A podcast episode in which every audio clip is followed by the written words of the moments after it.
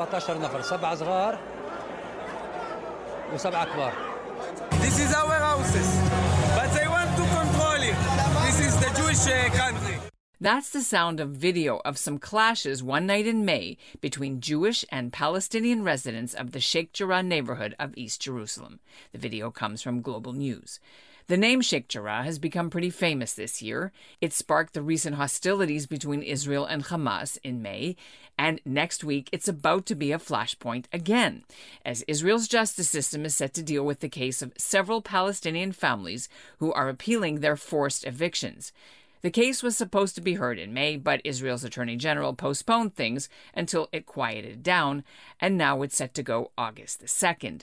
Meanwhile, there's also another set of forced evictions in another area. They're supposed to happen August 1st, although the appeals haven't gone to court. In Canada, progressive and left leaning Jewish groups are watching the situation closely. The youth wings of J Space Canada, Canadian Friends of Peace Now, and the New Israel Fund Canada have joined together to call on the leaders of Canada's five main political parties to pressure Israel not to allow these evictions to go ahead. I think that at the end of the day, we all win, and in particular, Israelis and Palestinians will all win when the international community, and Canada included, enforces international law and, uh, you know, creates human rights for everyone. I'm Ellin Bessner, and this is what Jewish Canada sounds like for Tuesday, July 27th, 2021. Welcome to the CJN Daily, sponsored by Metropia.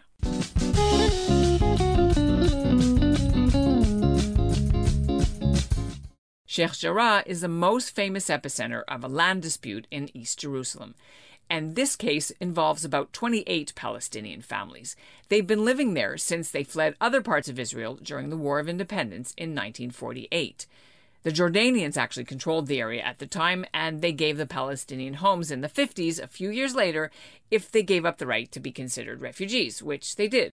Jewish settlers say those homes actually belonged to Jews well before the war, and they base their claims on documents from a century ago.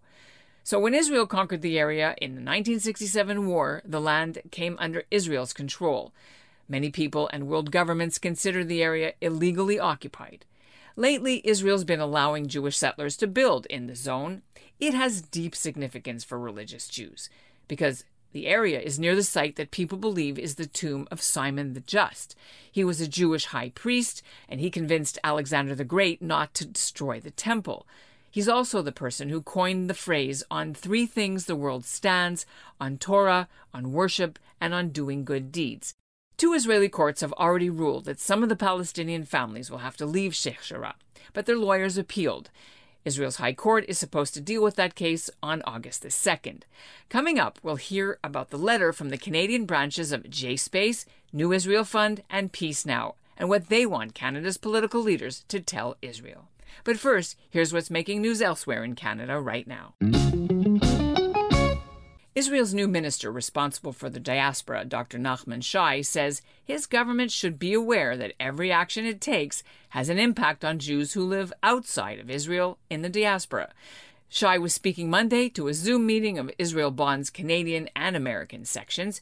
Now, he didn't speak specifically about the Sheikh Jarrah situation, but when asked why Israel doesn't do a better job of public relations to help improve the country's image, Shai said people get their news from social media now, especially young people, and so Israel has to learn to do a better job on these platforms. Meanwhile, there's a new flashpoint in Quebec's decades old language law rules, and its epicenter is in Montreal, in the heavily Jewish town of Hampstead.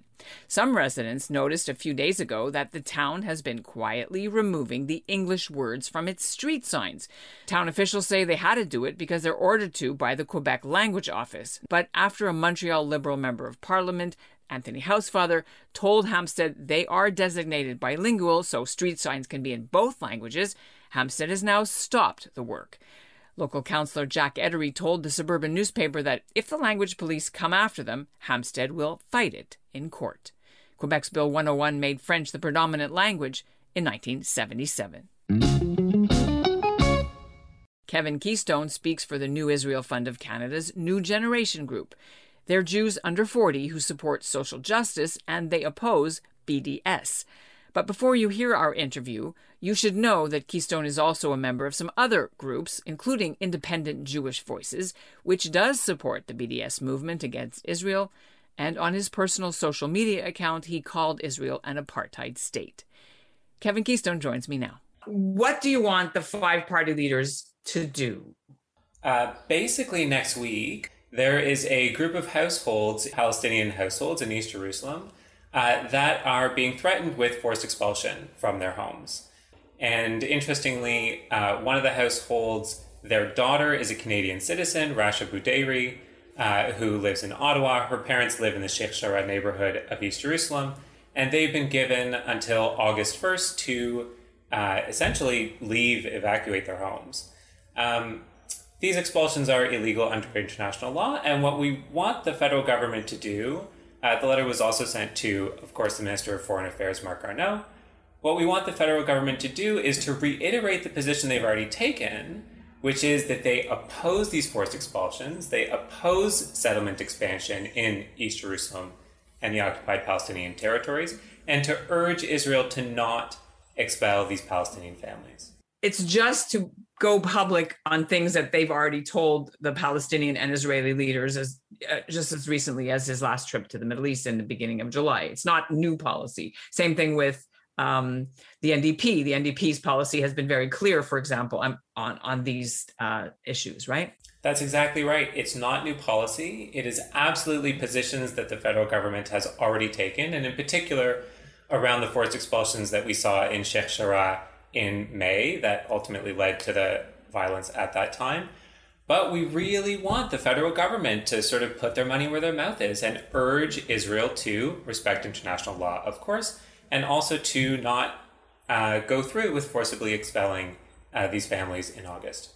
So, what are you guys worried will happen either way? Uh, if Israel's uh, courts rule that these houses are going to the uh, Nachal Shimshon group and whoever else, uh, you know, claims ownership to them, what do you fear will happen? I mean, May wasn't that long ago.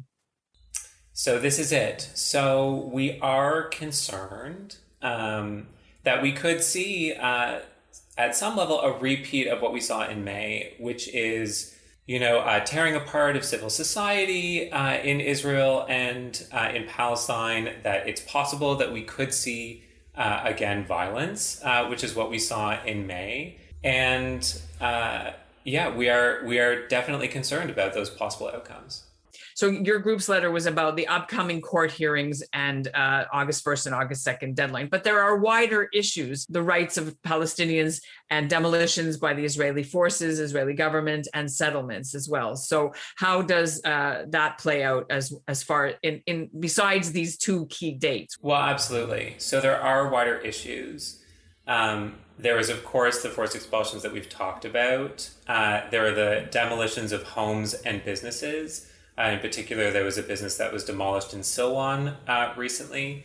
And in fact, speaking of Silwan, there are 86 families there that are under threat of expulsion, um, but there are 20 homes that are at imminent risk of demolition. And in Silwan, the homes of more than a thousand Palestinians are under threat of demolition.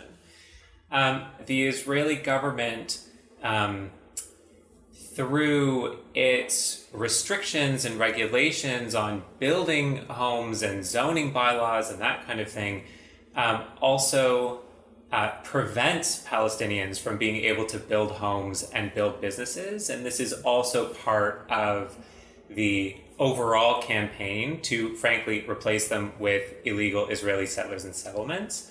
Um, so not only are we calling for the end of forced expulsions and the end of the home demolitions and evictions, but we're also calling for adequate permitting so that Palestinians can build their homes, their businesses, their communities um, where they live.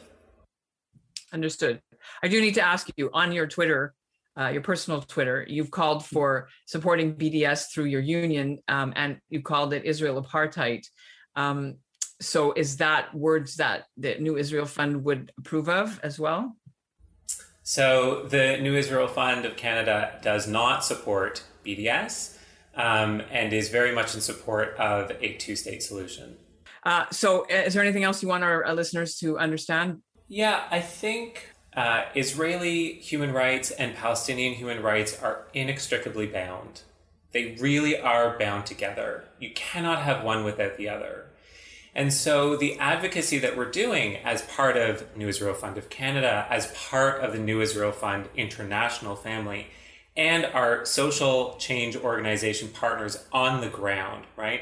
Omdim Biyachad, Standing Together, which is an organization that works to bridge civil society and bridge the divide between Palestinians and Israel's in Israel.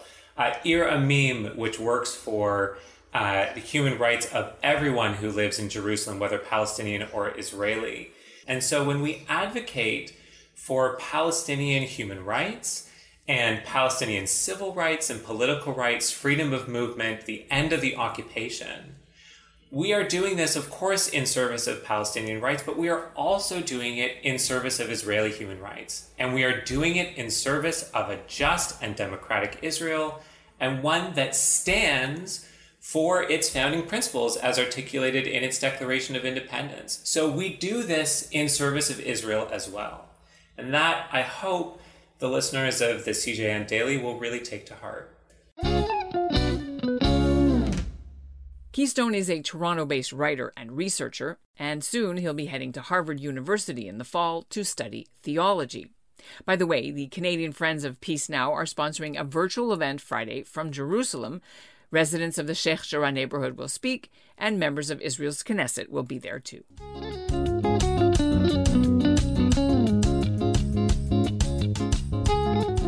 And that's what Jewish Canada sounds like for this episode of the CJN Daily, sponsored by Metropia integrity, community, quality, and customer care.